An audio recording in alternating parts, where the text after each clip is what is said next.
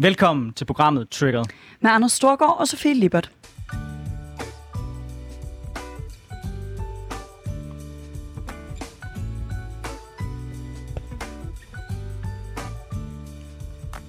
Så er vi tilbage i programmet, hvor vi vender ugens vigtigste nyheder øh, med gæster, der har skarpe holdninger, store visioner og markante meninger. Vi er selv vant til at deltage i den offentlige debat, som henholdsvis tidligere landsformand for konservativ ungdom og tidligere landsfor kvinde for SF Ungdom. Så hvis du har tændt for din radio eller din podcast og forventer at høre et program med neutrale værter, så er det det forkerte program, du har tunet ind på. Ja, og nu er du jo sådan lidt en haspin, ligesom jeg er, øh, som er færdig i ungdomspolitik, så vi tager ikke længere til SFU eller KU's landsmøde. Til enkelt så har du været til SF's landsmøde, og må jeg høre, hvad skete der? Jamen, der skete jo... Øh, altså, journalisterne har jo virkelig synes, at det var et kedeligt landsmøde. Vi har virkelig fået meget kritik for at have for få konflikter, øh, og have for få ting, vi var uenige om, for at det går for godt. Det er vi selvfølgelig forfærdeligt kede af. Øh, så får vi selvfølgelig altid en del kritik for at øh, stå i skyggen af Socialdemokratiet. Det synes jeg skulle ikke var øh, tendensen på det her landsmøde. Der er virkelig blevet talt dunder øh, mod dimittentdagpengeforringelser og øh, Socialdemokratiets øh, idéer om, hvordan man øh, behandler arbejdsløse og den slags. Og så er der jo også øh, kommet en del udspil. Det gør der typisk øh, til sådan nogle, øh, hvad hedder det, landsmøder. Og mit yndlings, som jeg virkelig er stor fan af, det er, at man har støvet en gammel traver af, og så den her gang, så har man fået enhedslisten og radikale med på den. Og det er, at øh, i anledning af 20-året øh, for... Øh, øh, angrebet på øh, Twin Towers, så har man simpelthen øh, foreslået, at øh, der skal to tredjedels flertal i Folketinget til, før Danmark kan gå i krig. Og det handler jo helt grundlæggende om, at øh, folk, øh, der går i krig for Danmark, soldater øh, og andre, øh, der er en del af en krig øh, for Danmark, skal vide, at de har en st- et stærkt flertal hele man kan aldrig have hele øh, befolkningen, men, men et bredt flertal i ryggen og støtte hjemmefra, og det ikke bare er et snævert, kortvarigt flertal, der har besluttet, at øh, man skal rejse ud i verden og gå i krig. Da jeg var en ung knægt, der gik i gymnasiet, øh, der læste jeg en bog, jeg tror endda det er Peter Mogensen, øh, der faktisk har skrevet den, ham fra Mogensen og Christiansen, øh, hvor han også øh, kommer med flere forslag til, hvordan han i hans optik mener, at vi kan rette op på vores demokrati. Og en af de ting, han foreslår, det var netop det her to tredjedels flertal for at gå i krig. Og jeg kan huske, at jeg skrev det ned, og så tænkte jeg, det er verdens bedste idé. I dag, der må jeg indrømme, jeg er sådan lidt mere i tvivl om, hvor jeg står henne på det her spørgsmål. Du kommer ikke til at høre en dundertale fra mig om, at jeg er rasende imod, Øhm, jeg synes egentlig, logikken giver god mening, at man sådan har en eller anden form for, hvad kan man sige, fælles linje, som er så bred i Folketinget, at, at der er opbakning til vores soldater. Men jeg tror, at grunden til, at jeg tvivler også, fordi altså, du kender politik så godt, som jeg gør, at der også nogle gange kan gå ren politik i nogle af de her spørgsmål. Mm. Øh, og der kan jeg godt være lidt bekymret, særligt hvis man står i en situation, lad os sige for eksempel som i Libyen, øh, hvor du har en diktator, der er på vej til at rulle ind med tanks, han vil slå sin civilbefolkning ihjel, og kan måske ende med at lave et folkemord på flere hundrede tusind, og man skal handle hurtigt for at kunne beskytte en civilbefolkning. Hvis der går for, først for alvor politisk øh, fnider i den, øh, så kan nogle af de her processer jo godt trække enormt langt ud, hvis man skal have to tredjedels flertal. Så er du ikke sådan deler du ikke bare en lille smule af den bekymring, jeg også har for, at det også kan blive en hemsko for nogle steder, hvor det faktisk er nødvendigt, at man hurtigt kan handle i en situation? Og den synes jeg er svær, fordi... Nej, jeg mener ikke, at... Åh, ja, fordi det kræver, at jeg har meget, meget lidt tillid til vores folke folkevalgte Og gøre det. Jeg, jeg vælger Øh, men det er jo fordi, at jeg hver dag står op om morgenen og vælger at have tillid til vores politiske system, fordi ellers så kunne jeg ikke blive ved med at lave det, jeg laver. Hvis jeg ikke troede på, at det, jeg foretager mig, det faktisk kan skabe forandring, så, øh, så vil jeg ikke kunne holde ud, at det siger, altså det er ikke for at sige, at du ikke har det sådan. Men, men, men tilliden til det politiske system er så afgørende for, at jeg kan foretage mig det, jeg gør. Og derfor står jeg hver morgen op og tror på, at vælger at tro på, at de mennesker, vi har valgt til at styre det her land, de faktisk har en ambition om at gøre det så godt som muligt. Tit har jeg mistet den tro, når det så bliver aften. Men jeg bliver nødt til at tro på, at de mennesker, der sidder inde i Folketinget, de faktisk vil Danmark og verden det bedste, og at de selvfølgelig uagtet partifarve og mærkelige strategiske øh, fikumdikker, øh, vælger at stemme det, de oprigtigt mener i en krigssituation, og forhåbentlig derigennem repræsentere befolkningen, og derigennem potentielt give de her øh, de soldater, der ender med at tage i krig, et stærkt mandat, der repræsenterer Folketinget og befolkningen. Så jeg kan godt, jeg, jeg tror, jeg vil sige, at, øhm, at hvis du havde spurgt mig i aften, når jeg har øh, været igennem en hel dags nyhedskilder og øh, politiske debatter og mistet lidt af troen på, at alle er i politik for at skabe et bedre, en bedre verden, så kan det godt være, at jeg havde med, været mere tvivlende. Men fordi du spørger mig så tidligt på dagen, hvor jeg, og sådan en dejlig mandag jo, øh, så, øh, så har jeg stadig håbet, jeg har stadig troen oven på det her landsmøde på, at politik handler om at skabe bedre liv, og derfor tror jeg på, at politikere også vil stemme i situationer om krig, som er så grundlæggende alvorlige, fordi det både handler om menneskeliv i andre lande, men også om danske soldaters liv, så tror jeg på, at de stemmer det, de oprigtigt mener. Hold op, altså sådan på et principielt plan, øh, så er jeg da enig i det håb, du har til danske politikere, sådan helt grundlæggende. Øh, jeg tror så på mange af de ting, som jeg er frustreret over. Det er ikke sådan, at det gør, at jeg giver op, at jeg mister tillid til vores system. Det er mere sådan en, hvis der er noget, jeg er utilfreds med, så skal jeg kraft komme og fortælle dem, hvad der er op og ned, og så prøve at se, om jeg kan forandre det. Øh, I det her konkrete tilfælde, men folk stemmer jo faktisk ikke, hvad de reelt set mener. Altså, det er jo faktisk sådan, så vi har en så skarp partidisciplin i Danmark, at det er jo mere, hvad partiet så vælger samlet set at mene, og så sender man de folk ned i Folketingssalen, der tilfældigvis er enige. Øh, og, og der, okay, hvis vi skal lave det her, så vil jeg i hvert fald som absolut minimum sige, at så skal det være en sag, hvor der ikke er clearing, hvor alle folk skal ned og stemme præcis det, de mener rent menneskeligt, øh, og hvad de kan stå inde for. Øh, fordi jeg vil være lidt bekymret for, når der går partileg i det her, og så sender man nogle partisoldater ned og stemme det, man gerne vil, og så bliver folk ikke tvunget til at, til at blive stillet over for det sådan helt grundlæggende moralske spørgsmål, der hedder, kan jeg leve både med, hvis vi går i krig, og der er potentielt til, at folk, der dør af det, men også, men også på den modsatte side, kan jeg leve med, hvis vi kigger den anden vej, øh, mens en diktator myrder sin egen befolkning?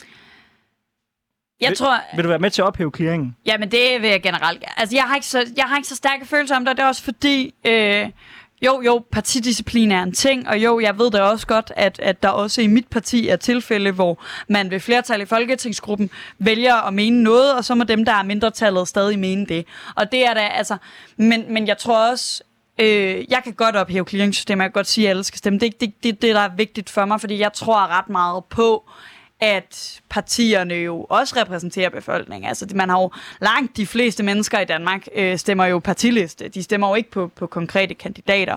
Øh, okay, ikke langt de fleste, men et, et, et lille overtal.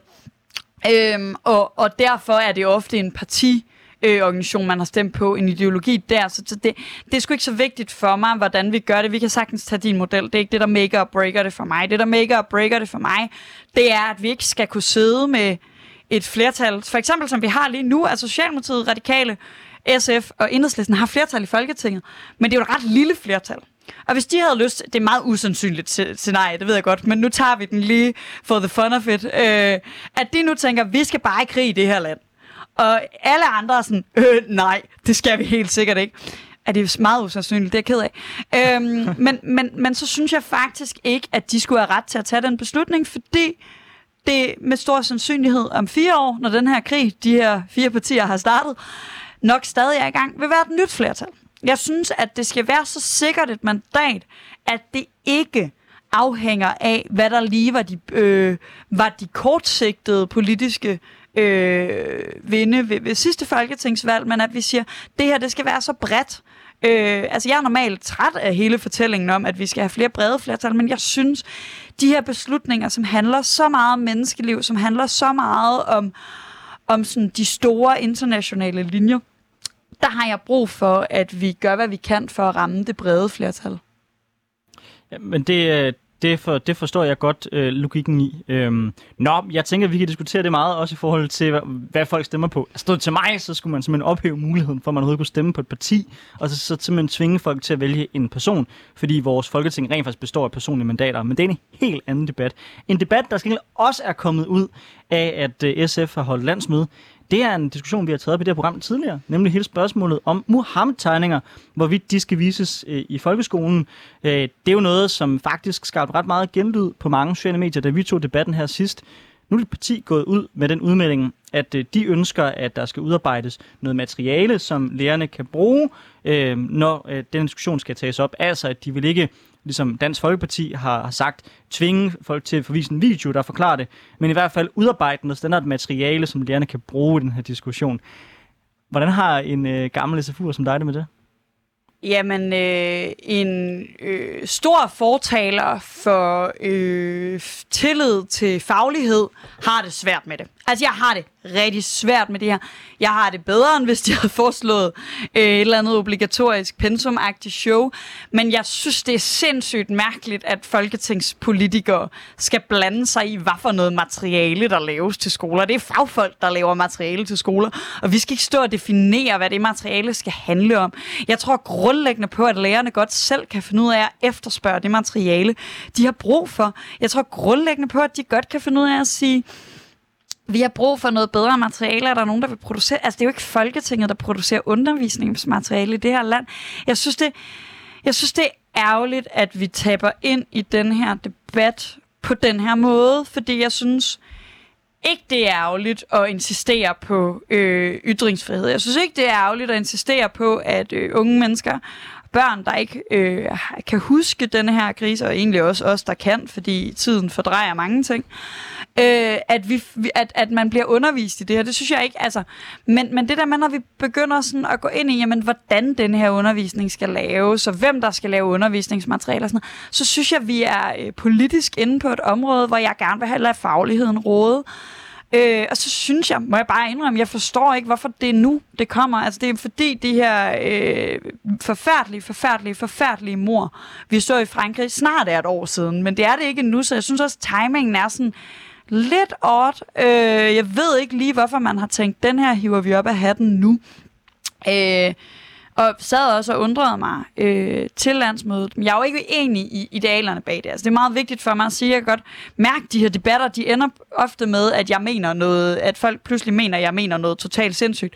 Jeg mener ikke, at det, man ikke må vise de her tegninger. Jeg synes, det er en god idé, hvis man ud fra en faglig vurdering synes, det er det rigtige at gøre. Jeg synes bare, at vi som politikere skal være backbenchers og sige, at vi giver jer den støtte, I har brug for, men det er jeres faglige vurdering, der skal vurdere, hvordan I vil gøre det, om I vil gøre det, hvad der er den rigtige måde for jer, hvordan vi laver noget undervisningsmateriale. Selvfølgelig skal der være undervisningsmateriale, men det er da ikke en politisk beslutning. Det er da bare sådan, altså jeg bliver helt, altså sådan, det, der skal være undervisningsmateriale og mange ting. Vi står ikke og fortæller undervisningsmateriale producenterne, hvad de skal lave undervisningsmateriale om i alle mulige andre tilfælde. Altså for det første, så tror jeg egentlig, at årsagen til, at det kom nu, er jo faktisk i anledning af 9-11, øh, at man dermed gerne vil sende signal i forhold til den store diskussion, der er nu efter Afghanistan. Altså hvad er lærdom, hvad er de sidste mange års diskussioner og debatter, vi har haft? Hvor, hvor, hvor skal vi hen? Øhm, jeg er faktisk principielt set enig med dig langt hen ad vejen i spørgsmålet om, at lærerne skal have indflydelse over deres egen måde at tilrettelægge undervisningen på, og alle de her sådan helt grundlæggende ting, som du og jeg øh, er meget enige om. Men hvorfor har jeg så en anden holdning til det her spørgsmål? Men det har jeg, fordi jeg mener, at hvis du overlader det her til læreren selv, så gør du også læreren selv til en skydeskiv i den her debat. Det var det, man så i Frankrig med Samuel parti, det var jo, han som lærer ønskede at bringe det her op, fordi han synes, det var vigtigt at få en debat omkring ytringsfrihed. Ikke fordi han som sådan havde noget med islam. Altså, manden var på ingen måde øh, højere ekstrem eller meget højorienteret på nogle, på nogle punkter. Han ville bare gerne have en debat om ytringsfrihed. Og det endte som jeg koste ham livet. Og det, der er min bekymring, over de her løsningsforslag, hvor man netop lader det være op til lærerne, det er, at så er det også meget nemmere at pege en lærer ud og sige, okay, du tager bare det her op, fordi du ikke kan lide islam. Du tager det her op, fordi du øh, vil øh, håne muslimer. Hvorimod, hvis man gør det på en måde, hvor det er tilrettelagt, ja, fra centralt hånd, og dermed at man fratager magten fra lærerne selv, men så sikrer du faktisk også, at det ikke er lærernes lærerne selv, der ender med at blive skydeskiven, hvis man er uenig i den beslutning. Og det tror jeg desværre kan være en nødvendighed i et spørgsmål, der er så ømtåligt, som bringer så mange følelser frem, og som er så kontroversielt, som Mohammed-tegningerne de er.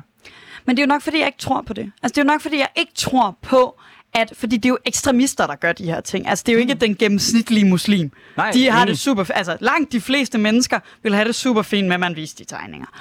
Øh, så det er jo ekstremister, der reagerer voldsomt, og jeg tror ikke, ekstremister har rationale nok øh, i de her situationer til at sige, Nå, jamen det er jo faktisk ikke den her lærers skyld, fordi det er faktisk staten, der har sagt, at de skal gøre det. Og det, jeg tror, det, jeg, jeg, jeg tror hvis jeg var sikker på, at jeg kunne redde menneskers liv med det her, så tror jeg ikke, jeg ville være så modstand, have så meget modstand mod det. Men jeg tror bare ikke rigtigt på det. Ja, og, og, og det er nok der, vi i virkeligheden adskiller os. Bare lige for at slå det 100% fast. Jeg mener ikke, at det er sådan, så der sidder en masse ekstremister Nej, ude i klassen og er klar til at overfalde folk. Men jeg tror dog alligevel, at du stadig vil se en sammenhæng mellem, at man som lærer vil være bange for at tage det op, fordi man vil være bange for måske også ens elever tænke noget om en. Jeg tror også, der kan sidde mange i en, i en klasse, måske med anden etnisk herkomst, som selvfølgelig kunne finde på at gøre noget voldeligt mod, mod en lærer, men som dog alligevel måske kunne finde på og man tænker, hvorfor er det egentlig, den her lærer synes, det her er vigtigt at bringe op? Er det, fordi læreren i virkeligheden ikke bryder sig særlig meget af mig som, øh, som elev, og der dermed kan opstå konflikter i, i man, klasserne. Øh, det tror jeg ikke godt kunne være en effekt af at lade det være op til lærerne selv. Så jeg er ikke enig i, at det er så ukontroversielt øh, heller øh, i det tilfælde, også selvom folk ikke kan finde på at slå hinanden ihjel på grund af det. Øhm, jeg tror, vi kan redde liv på det her, og jeg mener, at det her er så nødvendigt at få en debat om, også i vores folkeskole, at jeg simpelthen føler mig nødt til at finde den måde, der skaber den største sikkerhed for lærerne. Og det tror jeg desværre i det her tilfælde er at sige, at hvis lærerne selv står med det, så er det også dem, der står med aben. Og der tror jeg, det er bedre, at vi fra politisk hånd siger, det her det er faktisk noget, der er vigtigt, at vi har en debat om i vores land, og derfor vil vi ikke lade jer stå tilbage igen med ansvaret alene. Og synes man, den her debat er interessant, så kan man høre mig, Anders, øh, og øh, en, faktisk en lærer, øh, dykke meget længere ned i det her ved at finde øh, afsnittet på jeres foretrukne podcast-platform, øh, hvor der ligger et tidligere afsnit af Triggeret om øh, netop Mohammed-tegningerne fra en gang i slutningen af maj. Øh, en sidste ting, jeg godt lige kunne tænke mig, at vi rundede, apropos, nu snakkede vi øh, dødsfald i Frankrig. En anden ting, der har noget med Frankrig at gøre, hold kæft en smart segway der, øh, det er øh, et forslag, eller et, en, en vedtagelse, som jeg synes er sindssygt spændende, øh, og et, et interessant nybrud, øh, som er, at man har gjort øh, prævention, øh, desværre kun hormonprævention, øh, men, men prævention, gratis øh, for kvinder under 25 i Frankrig, for at øh, mindske øh, jamen, uønskede graviditeter øh, blandt unge kvinder. Øh, Øh, og jeg synes, det er så dejligt, sympatisk, at man øh, gør noget for at øh, sikre øh, unge kvinder, øh, og jo også unge mænd, øh, mod øh, uønskede børn. Ja, altså der er, der er for mig at se en helt åbenlys fare ved netop det bare er p-piller, man, man, man deler ud, som er udover de hormonielle konsekvenser, der er, øh, så er der også stadigvæk den risiko, der hedder kønssygdomme, øh, og man kunne godt, synes jeg, forestille mig, at nogle af de her folk så vil sige, okay, men så er jeg beskyttet, så behøver jeg ikke bruge kondom, og dermed kunne du risikere at se, at kønssygdommene vil sprede sig. Men sådan helt grundlæggende principielt, om jeg er tilhænger af at, at give gratis prævention, jeg ved virkelig ikke, hvad jeg skal mene om det, fordi inderst inden, så har jeg bare sådan en stemme inde i mig, der siger, nej, men jeg, jeg har svært ved at finde sådan, hvad kan man sige, nødvendigvis det stærke argument øh, for det. Jeg tror, meget prævention er i virkeligheden så billigt, så det er primært nogle folk, der kommer fra øh, måske nogle sociale lag, hvor ja, økonomi spiller en rolle, men lige så meget tror jeg øh, noget kulturelt, måske man har svært ved at få, have styr på ens liv sådan helt generelt, og har nogle andre sociale udfordringer, der gør det svært at bruge prævention, hvor jeg ikke tror, det er økonomien, som, som står i vejen. Det kan det være i Frankrig, men det er også, fordi Frankrig har nogle helt andre problemer med, at folk er fattige på en helt anden måde, end vi kender til i Danmark. Men når jeg kigger ud i det danske samfund, tror jeg ikke, at det, der afholder folk for at bruge prævention, det er de der øh, få øh, kroner, som eksempelvis kondomer koster. Jeg er øh, faktisk blevet værvet til SF Ungdom i sin tid på et øh, knaldstærkt argument om, at øh, tamponer og kondomer, de skulle være gratis. Øh, så jeg er... Øh, simpelthen kæmpe fan af ideen om, hvis det var det. Jeg er helt enig i det problem, at vi ikke får ramt øh, sådan hele kønssygdoms-issueet øh, i, i, når det bare er hormonprævention. Men, men generelt er jeg stor, stor fan af ideen om, at det er gratis ikke at få klamydia og ikke at få børn.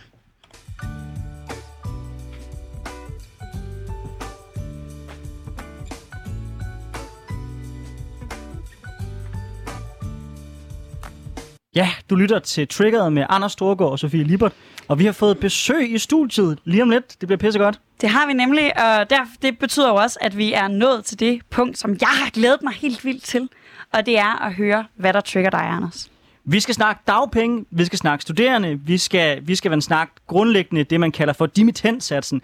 Det er et meget kompliceret ord, som i virkeligheden beskriver noget ret grundlæggende, som er, at når man er færdig med en studie, så har vi valgt at sige, at det ser vi ligesom det at gå på arbejdsmarkedet, som om at så får man øh, en check ligesom dagpenge, som det var, var tidligere. Det vil regeringen nu gerne skære i. De vil gerne skære det fra, at man tidligere kunne få godt 13.000 kroner, når man kom ud på den anden side af en studie. Du har afleveret dit speciale, du leder efter job. Der kan du få, få 13.000, som det er i dag. Det vil regeringen gerne sænke til 9.500 kroner månedligt. Det har modtaget en regn af protester. Det, de vil bruge pengene til, det er, at de gerne vil give det til, de kalder for arbejdsmarkedets kernetropper, som er folk, der har været på arbejdsmarkedet i en længere periode, som så har mulighed for at få en højere dagpengesats. Det er der også mange, der har protesteret over. Så jeg tænker, der er udgangspunkt for en helt grundlæggende sjov debat her. Noget, jeg virkelig har tænkt meget over de seneste par dage, da jeg har mødt borgerlige mennesker, som normalt plejer at være så klar på ligesom at sige, okay, lad os skære lidt på nogle af de folk, som måske er på kontanthjælp, lad os skære på mange af vores ydelser, men hold da op, hvor bliver de provokeret, når så der kommer nogen, der gerne vil tage noget fra dimittensatsen fra dem. Jeg synes helt grundlæggende ikke, at der er noget problematisk i at sige, at når man er færdig med en studie, så får man det, den her sats vil være nu, nemlig det, der svarer til SU'en plus øh, SU-lån, nemlig 9.000 kroner. Og det, jeg er jo ellers en af dem, der bliver ramt af det. Altså, jeg skal jo snart til at aflevere mit speciale og står dermed for døren i forhold til at kunne måske få nogle af de her penge. Men når jeg kigger ud på det generelle dagpengesystem, som jeg kan se over de sidste mange år, er blevet gradvist udhulet, så kan jeg faktisk godt se, at der er behov for at gøre noget ved det.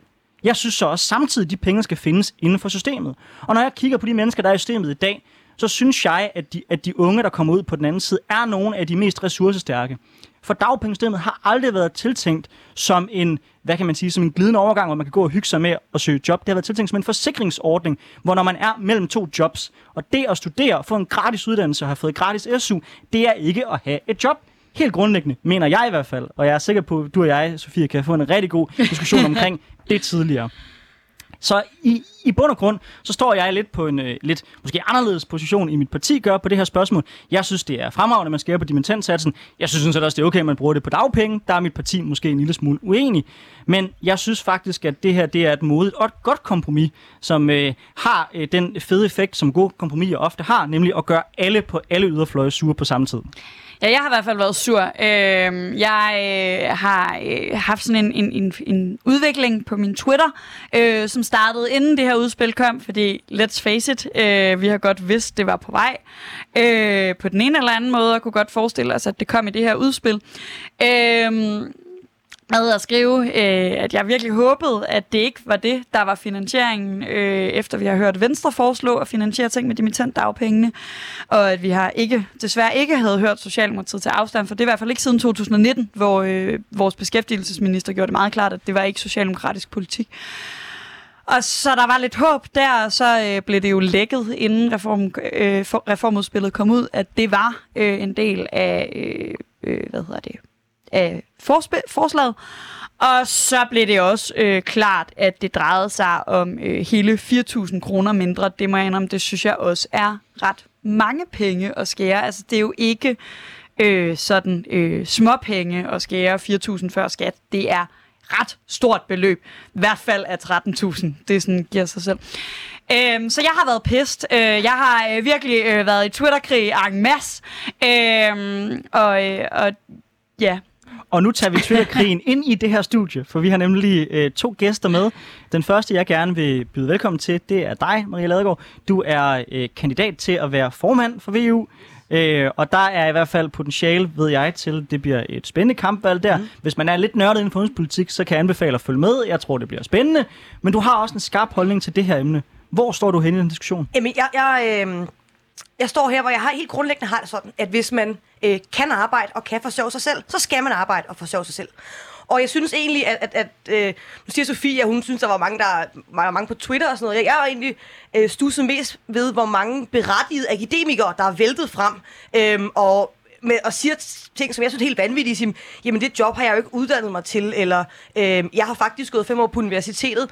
Og Øh, jeg må bare sige, at jeg er simpelthen skidelig glad. Øh, udgangspunktet må være, at hvis man kan øh, varetage et arbejde, så skal man varetage et arbejde. Og jeg synes egentlig, du siger det meget fint, Anders, det her med forsikringsordningen. Altså, jeg synes også, at vi udhuler systemet, hvis at man kan, kan få lov til at gå 3-4 måneder og hygge sig lidt, for det har været hårdt at gå på universitetet i 5 år. Altså, udgangspunktet må være, at vi hjælper dem, der ikke kan arbejde, dem, der kan arbejde, de må så arbejde, og så er jeg fuldstændig ligeglad med, om de skal rense øh, du ved, tanken på indersiden i en øh, fiskebassin, eller de skal være tjener, hvilket jo er et fedt job, eller om de skal være øh, nattevagt på et bosted. I don't give a fuck.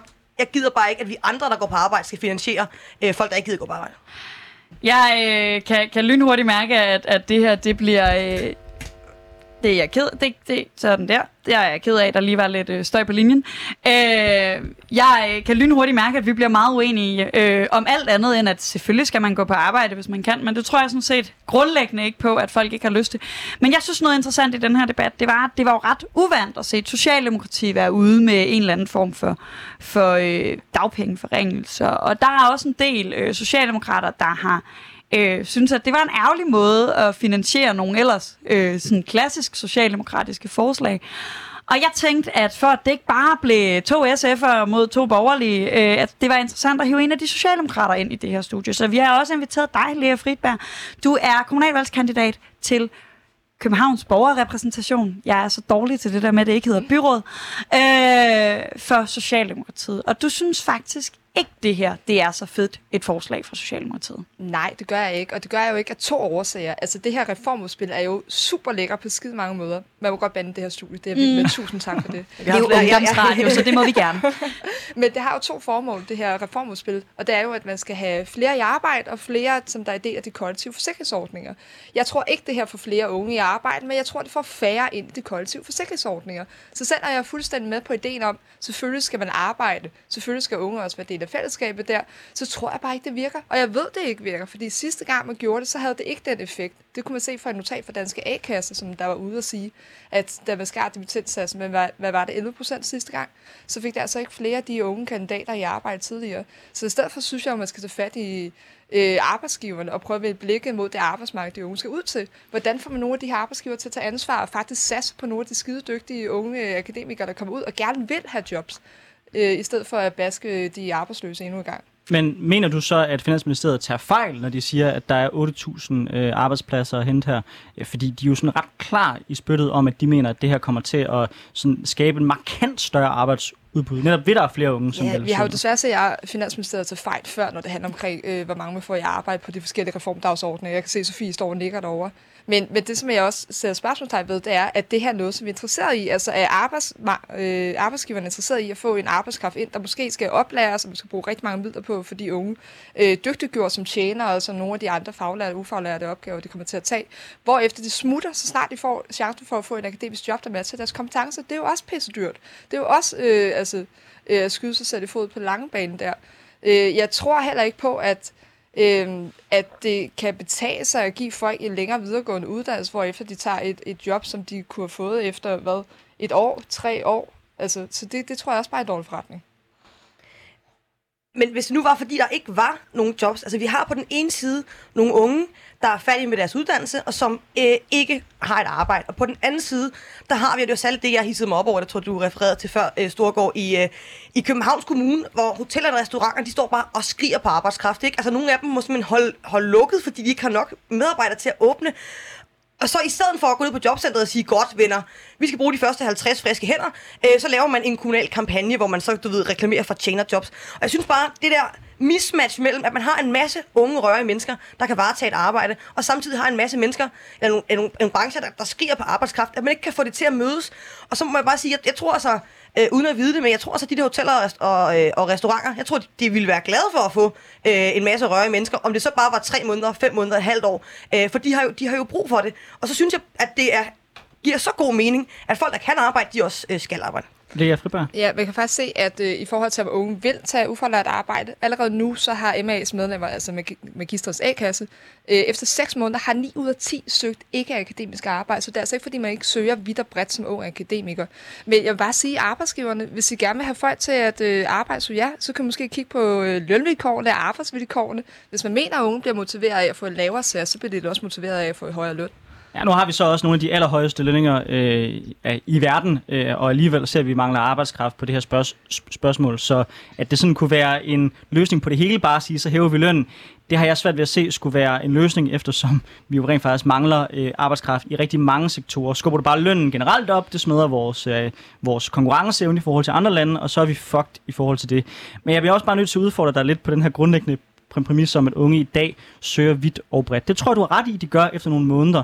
Men fordi vi har dimittenssatsen, som er så høj, som den er, så er det jo helt indgroet. Det er det så vidt også på lang, lang, langt hen ad vejen for mig, at jeg tænker frem til mit speciale lige nu. Det er det, jeg fokuserer på. Og når jeg så har afleveret mit speciale, så begynder jeg at tænke på, skal jeg ikke begynde at søge noget arbejde om på den anden side. Og det, og det er jo også et resultat af, at man har et system, hvor man kan tillade sig netop at vente lidt, til man er kommet om på den anden side. Og noget af det gode, jeg synes, Socialdemokratiet vil i den her løsning, det er jo også at begynde at se på at sige, hvordan kan vi så få skubbet det mere ind på uddannelsen? Det her med, at man allerede i slutningen af ens kandidat begynder at tænke på det arbejdsmarked, der er på den anden side. Det tror jeg gavner i virkeligheden både vores arbejdsmarked, men jo også studerende som mig, at man ikke skal stå og tænke over det, når man er på den anden side af en special. Kan du ikke se ideen med det? Ja, selvfølgelig skal man også begynde at søge, når man er under uddannelse. Det opfordrer vi allerede nu de unge til at gøre. Men nu ser du lige, det her med, at er så høj. Den er ikke høj. Altså allerede nu øh, kan vi se fra en undersøgelse fra Nordea, at man går faktisk ned i rådighedsbeløb, når man kommer ud efter et studie. Altså et, øh, et studerende har sandsynligvis et underskud øh, på ca. 2.000 kroner om måneden, mener det var. Og så når man bliver kandidat, færdiguddannet dimittensats, så er det minus 3.000, man altså står med, med på lommen. Hvis man bagefter går ud og skærer i den dimittensats, så risikerer vi altså at have et underskud på hvad? 7.000? matematik var ikke stærk, så jeg tænker, at lige har den her ting. Og det er jeg nikker som matematiker herover. Ja. Tak, matematiker. Og det er altså et kæmpe problem, når vi i forvejen har en generation, der er presset på arbejdsmarkedet. Vi har øh, stigende formue og løn, øh, ulighed mellem generationerne. Vi har altså et boligmarked i København, hvor huspriserne eksploderer, hvor det forvejen er svært at finde et, et øh, sted at bo, der til at betale.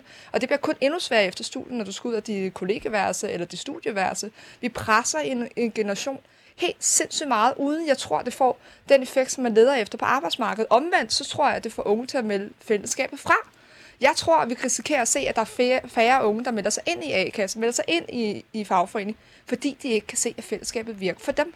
Altså, hvis jeg ikke tager meget fejl, så er det i dag uh, gratis at være studerende og være med i de fleste øh, A-kasser, og i andre til, tilfælde, så siger man, okay, det er meget, meget lavt takst, man man betaler. Så der er jo i forvejen en kæmpe stor fordel i at medlem af en A-kasse, og alligevel så er der mange, der ikke melder sig ind. Så måske i virkeligheden ligger problemet et andet sted. Men jeg vil gerne spørge dig, er du tilhænger af Arne-pensionen? Jeg er stor tilhænger af pensionen. Okay, jeg synes, så, det er så, så godt for Arne at få lov til at gå på pension efter lang arbejdsliv. Jeg forventer bare, at generationskontrakten lever op til sit navn. Jeg hjælper Arne ud af arbejdsmarkedet, hvis Arne hjælper mig ind på arbejdsmarkedet. Og det er sådan, det kollektive solidariske system hænger sammen i dag. Og det er det, jeg synes, der er det fedeste ved den her diskussion. Det er, den har vist, at det Socialdemokraten har prøvet i lang tid, nemlig at opstille det som om, at man kunne sagtens hive en masse mennesker ud af arbejdsmarkedet, uden der vil komme en konsekvens på den anden side. At det har vist som et kæmpestort bluffnummer. For det her, det er beviset på, at hvis du hiver 10.000 mennesker ud af arbejdsmarkedet med Arne Pension, så bliver du nødt til at finde dem et andet sted. Og det er så de unge. Så den der, det er, det her narrativ om, at vi kan både sikre, at unge får mere, og vi kan sikre, at vi kan hive nogle raske mennesker ud af arbejdsmarkedet. Det er det her jo beviset på, at det kan man ikke, for, for arbejdsudbuddet er faldet, og det er så en tunge opgave nu at finde det, og det bliver så de unge. Hvilket jeg ikke har noget imod, men altså, det er bare en konsekvens af det, man har lavet. Men jeg tror, hverken Lea eller jeg er uenige i, at vi skal have flere unge øh, dimittenter i arbejde. Vi er bare uenige i, at det er sådan her, man gør det. Jeg tror ikke på, at der kommer flere i arbejde af det her. Og vi skal ikke øh, gå for meget i anekdotiske eksempler og sådan noget. Men, men folk er meget sådan... Øh, jeg hører ofte i den her debat folk være sådan, at de kender mega mange, der gør det der med at bare hænge ud på dagpenge. Jeg kender så til gengæld ikke nogen. Og jeg kender rigtig mange, der har været øh, længe på dagpenge, og har synes, det var rigtig, rigtig hårdt, og har søgt, øh, jeg har øh, eksempelvis en god bekendt, der øh, søgt job som poder, men ikke fik det, hvilket vi jo ellers hører som undskyldningen for, at, at der ikke var nogen andre. Altså, han har søgt de her ufaglærte jobs. Han var arbejdsløs i et år øh, på dagpenge, og det var pisse nederen for ham. Nu har han så fået et øh, 30-timers job. Det er han rigtig, rigtig, rigtig glad for. Han er så heldig, at det endda er inden for noget, han er kvalificeret til. Fordi når vi snakker om den her manglende arbejdskraft, så får vi det også, det er rigtigt, lige nu mangler der akut i restaurationsbranchen og sådan noget. Men det bliver der jo ikke ved med at gøre nødvendigvis, og det er jo en varig løsning. Og problemet er, at de steder, hvor vi typisk mangler arbejdskraft, det er super kvalificeret arbejdskraft. Og jeg kan nu engang ikke som arbejdsløs matematiker og det er et rigtig dårligt eksempel, for jeg kan gå ud og tage IT-stillinger, men jeg kan ikke gå ud og tage stillinger i industrien, jeg kan ikke gå ud og tage stillinger øh, i, øh, hvad hedder det, inden for byggebranchen, fordi det er ikke uddannet i, og det er typisk der, vi mangler folk. Så jeg tror ikke, det her det er, er den store løsning. Jamen, jeg, og jeg bliver bare det med hele måde, vi taler på, irriterer mig lidt, ikke? fordi folk har fået en gratis uddannelse ved at kunne altså kunne hjælpe med at betale dem for det øh, imens, og så vil man gerne gå ud på den anden side, og så forventer man ligesom, at man kun skal lave det, man har valgt at uddanne sig, øh, sig til. Øh, og der må jeg bare sige, jeg synes egentlig også, noget ansvaret ligger hos de unge mennesker. Lad være med at læse noget, der ikke giver job i den anden ende. Øh, og på den måde, så kunne man måske tage lidt mere ansvar for sin egen indkomst, så man ikke skulle på øh, dimittentsats. Øh, enten ved at læse noget, der rent faktisk gav et job, eller ved så, hvis man ikke havde det, gå ud og tage noget andet arbejde. Jeg synes egentlig, at ham din bekendte, som har gået et år og ikke kunne blive poder, det, det, det, det, det er nederen. Men netop også fordi, når jeg kender sgu ikke nogen, der er glade på dagpenge. Nej. Altså, så derfor synes jeg måske også, altså dem, der ikke kan få et job, der har det rigtig træls, så lad os da, øh, du ved, øh, bruge noget, både hjælp dem, og så lad dem, der godt kan, men ikke gider, øh, sejler deres egen sø. Fordi man må godt lade være med at arbejde. Jeg gider bare ikke finansiere det. Ja, jeg vil bare lige sige en lille anekdote igen, når vi er der. Ikke? Også i forhold til det ufaglærte, faglærte arbejde, det er altså også svært. Jeg prøvede at blive tjener tre gange, og jeg var så dårlig, at de fyrede mig på første prøvevagt. så det er altså ikke alle, altså not all akademikere, der skal eller kan tage de der jobs, vil jeg sige. Jeg kunne godt tænke mig lige her øh, at vende tilbage til, til en af de problematikker, du fremstiller, Lea, fordi det er også min absolut største frygt i det her. Fordi en ting er, at vi gør øh, hvad hedder det, unge mennesker øh, øh, fattigere. Øh, det er noget andet, at min frygt for, hvad det kommer til at betyde for vores øh, arbejdsmarked. Og det er faktisk også der, derfor, det, det undrer mig, at det er, en, det er et socialdemokratisk forslag, fordi jeg er med på, at Socialdemokraterne gerne tager penge fra øh, hvad hedder det, unge akademikere, lidt underligt, fordi alle mulige andre akademikere forholder sig altså også dimittent dagpenge, men det kommer meget til at handle om akademikere, men det gør øh, læreren, der bliver uddannet i juni, og altså først kan blive ansat til august, får også dimittent dagpenge hen under over sommerferien, og så videre. Øh, hvad hedder det? Men, men, men jeg frygter også, at det her det kommer til at svække vores A-kassesystem, fordi det er rigtigt, som du nævner, Anders, det er gratis at være medlem af en A-kasse, mens du er under uddannelse, men i det sekund, du holder op med at være under uddannelse, der er det faktisk ikke gratis længere. Og hvis vi er nede på den her øh, løn, så svarer det til det, rigtig mange mennesker får for et, deres studiejob. Rigtig mange mennesker tjener de der cirka 9-10.000 kroner på deres studiejob, når de er studerende. Så vil det for rigtig mange af de mennesker bedre kunne betale sig at blive deres sølle studiejob, som ikke er en fuldtidsbeskæftigelse. Øh, og det er jo super, det er jo fint for beskæftigelsen. Det er med på, det kan være et mål for nogen, at man bliver i sit studiejob. Problemet er bare, at der kommer kontingentet til A-kassen, og det er altså ikke billigt. Det, et fuldtidskontingent koster lige knap 500. Jeg mener, at man kan spare 150-200 kroner på at være på deltidskontingent, men hvis din månedlige indkomst før skat er 9.500, så er 300-400 kroner altså ret mange penge. Og jeg er rigtig bange for, at det for rigtig mange mennesker derfor ikke kan betale sig at blive ved med at være i deres A-kasse, fordi de ikke kan få en indtægt, der er høj nok til at betale det kontingent, man nu skal betale til A-kassen. Og hvis jeg ikke kommer ind Altså folk som mig er jo et godt eksempel. Folk med stor jobsikkerhed.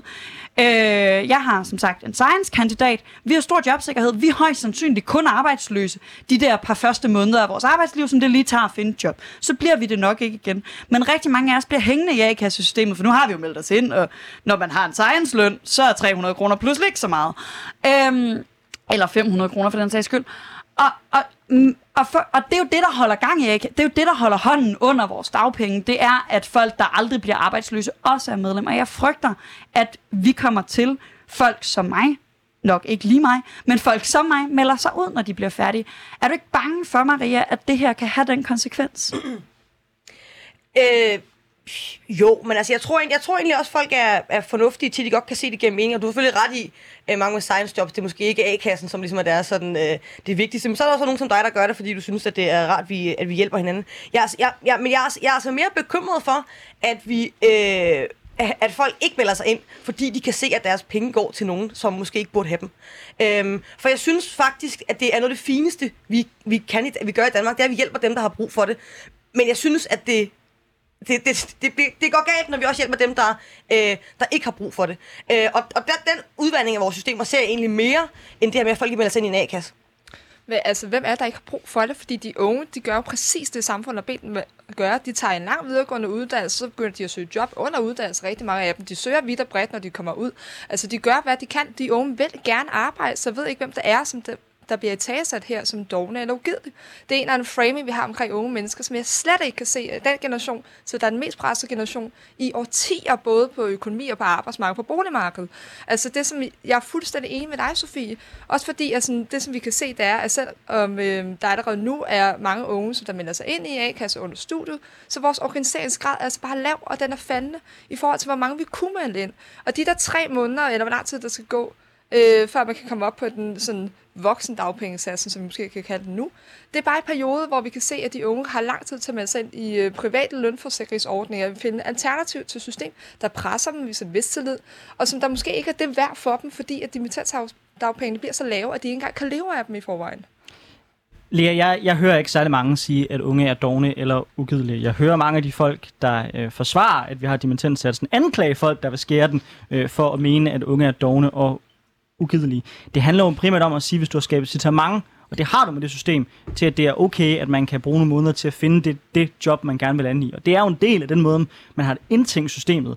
Systemet er jo ikke tiltænkt til at holde hånden over folk økonomisk set. Det er tiltænkt som netop at sikre, at du kan lave en glidende overgang, og du har lidt tid til at finde job på samme måde som dagpenge er. Systemet er indrettet sådan, så det skaber incitament til, at du kan bruge lidt tid til at finde det job, du gerne vil ind i. Det er det, dagpengesystemet er tiltænkt som, som grundtanke. Og der tillader vi os bare at, at, at, at, at, sige, om, er det hensigtsmæssigt at, at tilrette et system på en måde, der gør, at vi i virkeligheden får længere tid fra, at vi kommer i job, når vi er færdige på, på vores studie. Og der vil jeg bare sige, det mener jeg ikke. Altså, det, som der er problemet med den akademiske arbejdskraft, som vi også skal i tale det er, øh, et, givet arbejdsgiverne ansat nogen, så de ved smutter, så snart de finder et job, som matcher deres kvalifikationer. To, det tager lang tid at finde et job, der matcher dine kvalifikationer, fordi nu mere specialiseret du er, nu længere tid skal du finde øh, arbejde på at finde det rigtige jobmatch. Så der er også den her damned if you do, damned if you don't. Altså, vi kritiserer i forvejen akademisk arbejdskraft for, øh, når de ikke har det rette jobmatch i forhold til deres kvalifikationer, så siger vi, hvorfor tog du overhovedet den uddannelse? Øh, vi presser de unge igennem et uddannelsessystem, og så når de ikke har tid til at søge job, hvis det er det, som der sker under studiet, så bliver vi sure på dem, når de ikke har job lige efter en uddannelse.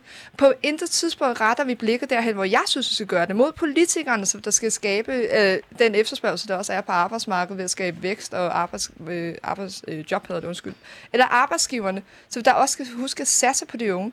Hvor i den diskussion, fordi det er jo også en generationsdiskussion, hvorfor siger vi ikke til de arbejdsgiver, hey prøv at høre, vi har en veluddannet øh, ungdom, så der helt vil gerne vil være i arbejde, giv dem en chance, ansat i dimittent, Ja, altså jeg, jeg, jeg hører virksomhederne sige, at de gerne vil have de her folk, også selvom det er få måneder. Og jeg mener ikke, det er politikernes opgave at skabe vækst. Det mener jeg, det er virksomhedernes opgave. Og jeg synes, politikernes opgave, det er at sikre, at vi ikke uddanner så mange til arbejdsløshed, som vi gør i dag.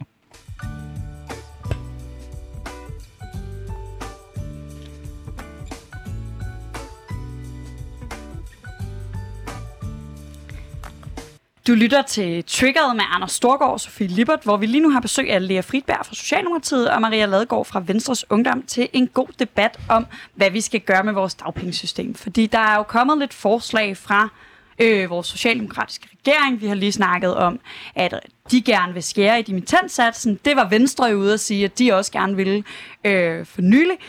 Øh, men regeringen vil gerne bruge det på noget, som øh, jeg synes trods alt er meget fedt, nemlig at hæve dagpengene for nogle andre.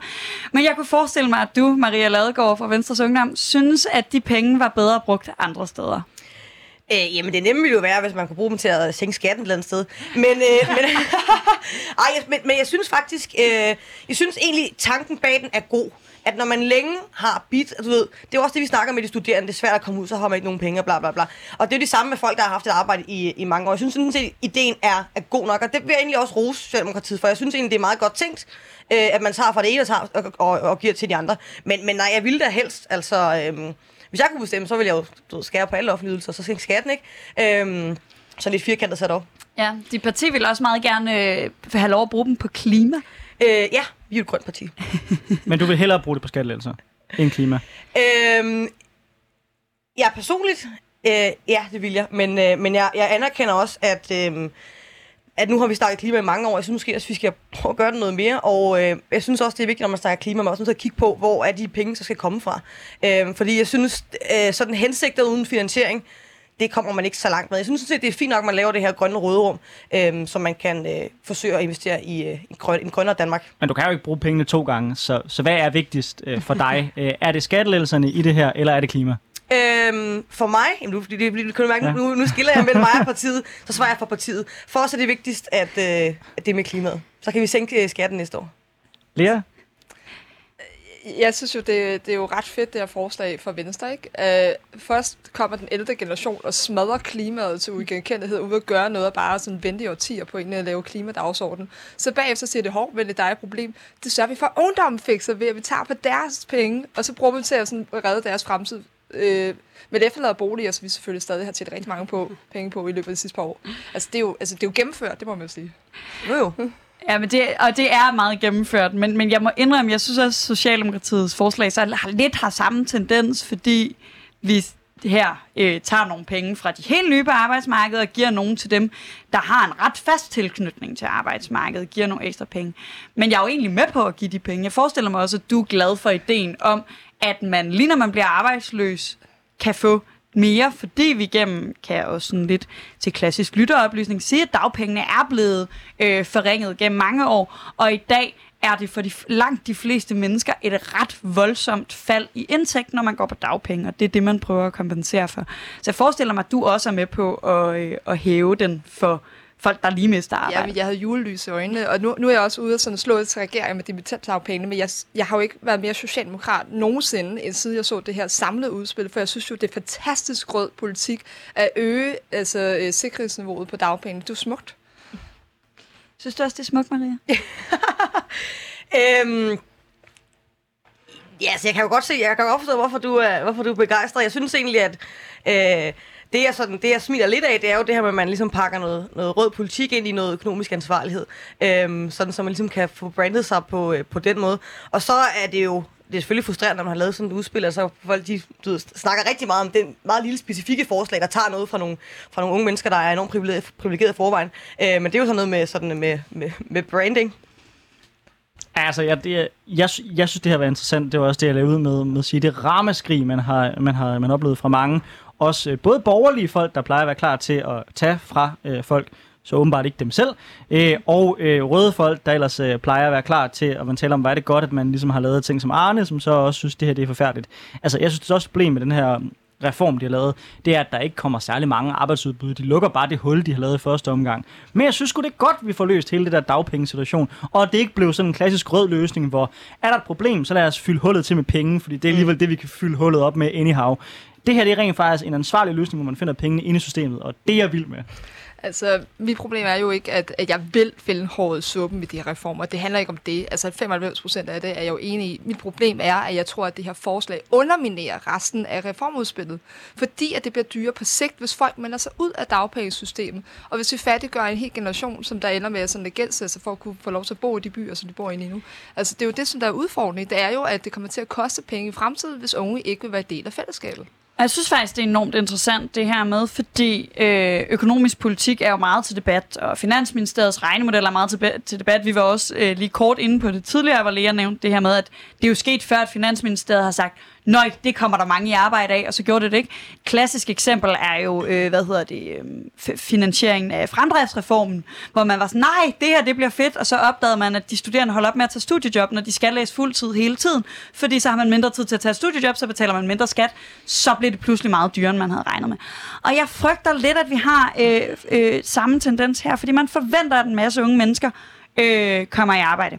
Let's say they do, men at det, vi så til gengæld har en mindre tilknytning til. Noget af det fine med vores dagpengesystem lige nu, er jo, at det øh, er, er selvfinansierende, at vi faktisk lykkes i fællesskab med at finansiere det her. Og at vi skal op, jeg mener, det er 6% ledigheden skal op over, før det begynder at være et minus for statskassen, at vi har dagpenge lige nu, som det ser ud lige nu. Og det her, det bliver et dyrere dagpengesystem, og hvis flere så melder sig ud, så tror jeg faktisk, altså det bliver dyrere at hæve den, man vil finansiere det med at sænke den et andet sted og få flere i arbejde der. Men hvis vi også får en side effect af, at færre melder sig ind i A-kasserne, så tror jeg faktisk, vi ender med at se, at den her reform ikke er finansieret af, at vi skar i dimittentdagpenge. Men man kan også sige, at det kunne også være, at der var flere, der meldte sig ind, netop fordi, at det pludselig kunne betale sig økonomisk set, hvis de stod mellem jobs. Altså størstedelen af de folk, der er i dagpengesystemet, er jo heldigvis folk, der typisk øh, er i beskæftigelse i ret lang tid, og derfor får gavn af den generelle stigning, der kommer i dagpengesystemet her. Så altså, det ved jeg ikke, om man kan, man kan, man kan sige en til en. Og så bare lige for at tage fat i hele den der med Finansministeriet. Jeg synes, det er et problem, at hver gang der er en konklusion, der går imod nogens øh, politiske ønske, så siger man, ah, men Finansministeriets regnemodeller er også dårlige.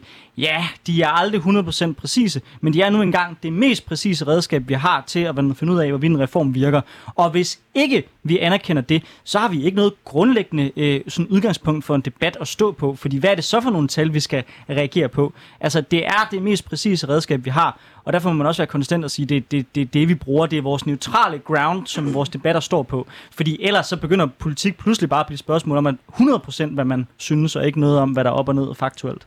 Ja, og så kan jeg jo sige, det, det tal, jeg refererede til før, det kommer jo fra danske A-kasser, som der er ligesom dem, som der sidder med tallene på det her område. Så jeg vil også sige... Og så måske det, også har en interesse, ikke? Men jeg vil sige, det er relativt troværdigt kilde, hvis du begynder sådan at dykke ned i, at det faktisk er dem, der sidder med folk, som det kommer ud i A-kassesystemet. Og bare lige til det første, du sagde der, der var, og nu skal de prøve at huske, hvad det var, du, du sagde før. Hvad var det? Altså, jeg sagde, jeg, jeg sagde en del ting, øhm, ja. så jeg ved ikke helt præcis, hvad du har til sinde at svare på. Jeg prøver at komme tilbage på den. Men vi har i hvert fald, altså den her debat om Finansministeriets regnemodeller tager jeg gerne, fordi jeg, jeg, jeg er grundlæggende uenig i, at de er, er, er neutrale. Jeg er også grundlæggende uenig i, at de ofte... Øh, jeg læste en undersøgelse i Information, øh, hvor man havde sammenlignet en masse, hvor de havde forudset rigtigt de to ud af 35 tilfælde. Øh, jeg synes det, men det synes jeg er en debat, vi bliver nødt til at tage op en anden dag, fordi vi har fem minutter tilbage i den her debat, og jeg lover, jeg kan i hvert fald godt forestille mig, at det er noget, der vil blive en ophedet debat herinde. Men Maria, jeg kunne godt tænke mig øh, og, og sådan... Øh, ikke at vi skal gå sådan ind i den her finansieringsting, men, men at vi skal prøve at sådan se på, jamen, det her, øh, den her ambition om øh, nogle af de argumenter, vi havde før, det man, der kan arbejde, skal arbejde og sådan noget, er det ikke en klassisk frygt ved det her forslag så, at hvis vi hæver dagpengene for folk øh, de første, jeg mener det er tre måneder forslaget er, så er der ikke nogen, der tager et job inden for de første tre måneder, fordi vi går fra, at det er 19.000 til 24.500. Det begynder at ligne noget, der er en al, altså, almindelig øh, lav lønning, som man sagtens kan leve øh, af, og især hvis man plejede at have nogle højlønninger, og derfor har lidt på kistebunden og sådan noget. Og så kunne det vel også fuldstændig ligesom for studerende være meget lækkert lige med tre, tre måneder, hvor man ikke lavede noget.